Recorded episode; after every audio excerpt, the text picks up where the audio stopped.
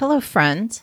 A warm welcome to the Wellness Inspired Podcast, a place where you can find inspiration, motivation, and empowerment in the pursuit of a wellness lifestyle. I'm your host, Sheri Davidson, and as always, I'm here with my Terrier Mix rescue dog and co-host Finn. He is also my coworker, trail runner, and forever loyal sidekick.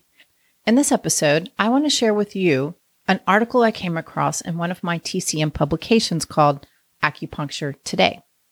As I skimmed through the paper, the headline, Acupuncturist Wanted for Mission to Mars, by Bill Reddy, LAC, caught my attention. In large font, there was a quote from the article, and this is what it said NASA and other government agencies have been researching acupuncture for more than a decade to replace hundreds of pounds of medications for space travel.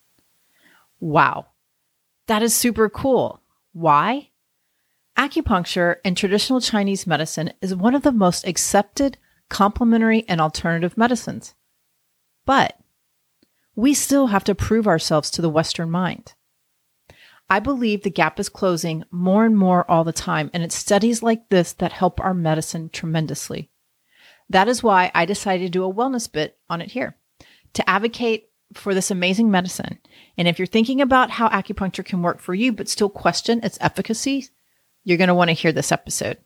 So let's jump into what this article has to say about acupuncture going to Mars.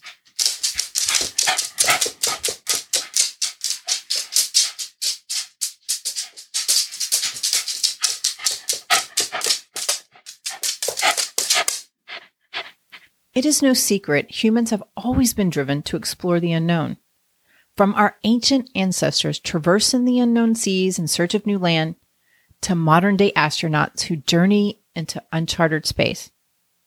But can you imagine the amount of preparation it takes for a space voyage?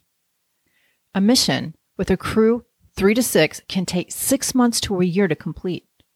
And not only does there have to be enough food, but enough medical supplies to keep the astronauts healthy on a long distance space voyage. And according to Bill Reddy, it costs $10,000 to put one pound of payload, that's cargo plus passenger, into space. So as you can see, storing common medications for six months to a year can be pricey and take up a lot of real estate. So what if exploring these distant horizons didn't require packing heavy physical items like suitcases filled with supplies and medical gear? Well, according to scientists at NASA, it may be possible with something as simple as acupuncture. That's right. Researchers at the agency are now looking into the possibility of using non pharmaceutical treatments like acupuncture to replace the current weight load of medication and gear for those adventurous souls who explore far and beyond our world.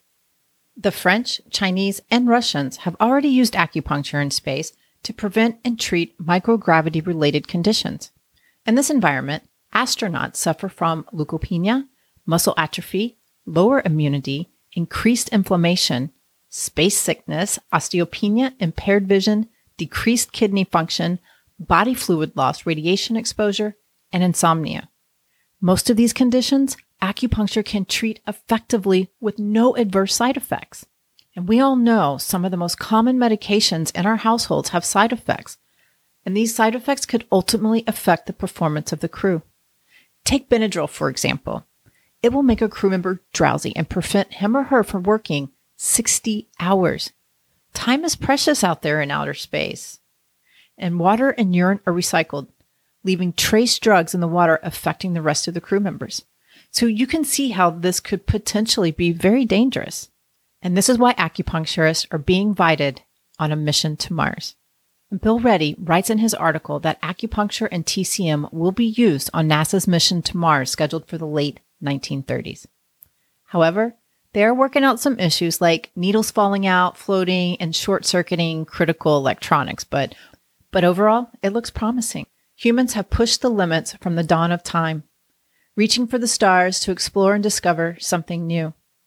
NASA has reached a new limit by researching acupuncture to replace medical supply weight for space travel. This research is symbolic of our progress as a human species. If it's good enough for earthly astronauts, it may work for you too. Perhaps seeking an acupuncturist for treatment could benefit your health journey and help you achieve bigger goals. So let's take a page from NASA manual and see what we can do with this ancient Chinese healing practice. Sure, you won't be taking off into deep space anytime soon, but you'll be well on your way to better health outcomes when you summon the action to try acupuncture. Acupuncture is good enough for space travel, so why not try it out? Who knows? It could work miracles. Neil Armstrong would say, This is one small step for man, a giant leap for acupuncture and traditional Chinese medicine.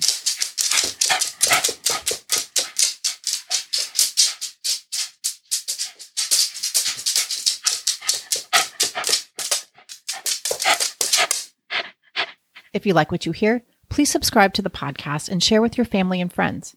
You can also give me a rating and review wherever you listen to your podcast. It helps others find me as well. To get updates on new episodes and wellness inspiration in your inbox, please join the Wellness Inspired community. Go to the wellnessinspiredpodcast.com to sign up. I'll put a link in the show notes so you can click and join. Also, there is a Facebook community at the Wellness Inspired and follow me on Instagram at wellness underscore inspired. If you are in the Houston area or just visiting and interested in our services, acupuncture, herbal medicine, cupping, Zen Shiatsu, or dry needling therapy, contact us. You can find out more on our website at element5om.com. That's element, the number 5om.com. I'll put the link in the show notes as well. If you're interested in health and wellness coaching, we can connect in the clinic or on Zoom. Reach out and we'll get you on the schedule. As always, I would love to hear your feedback.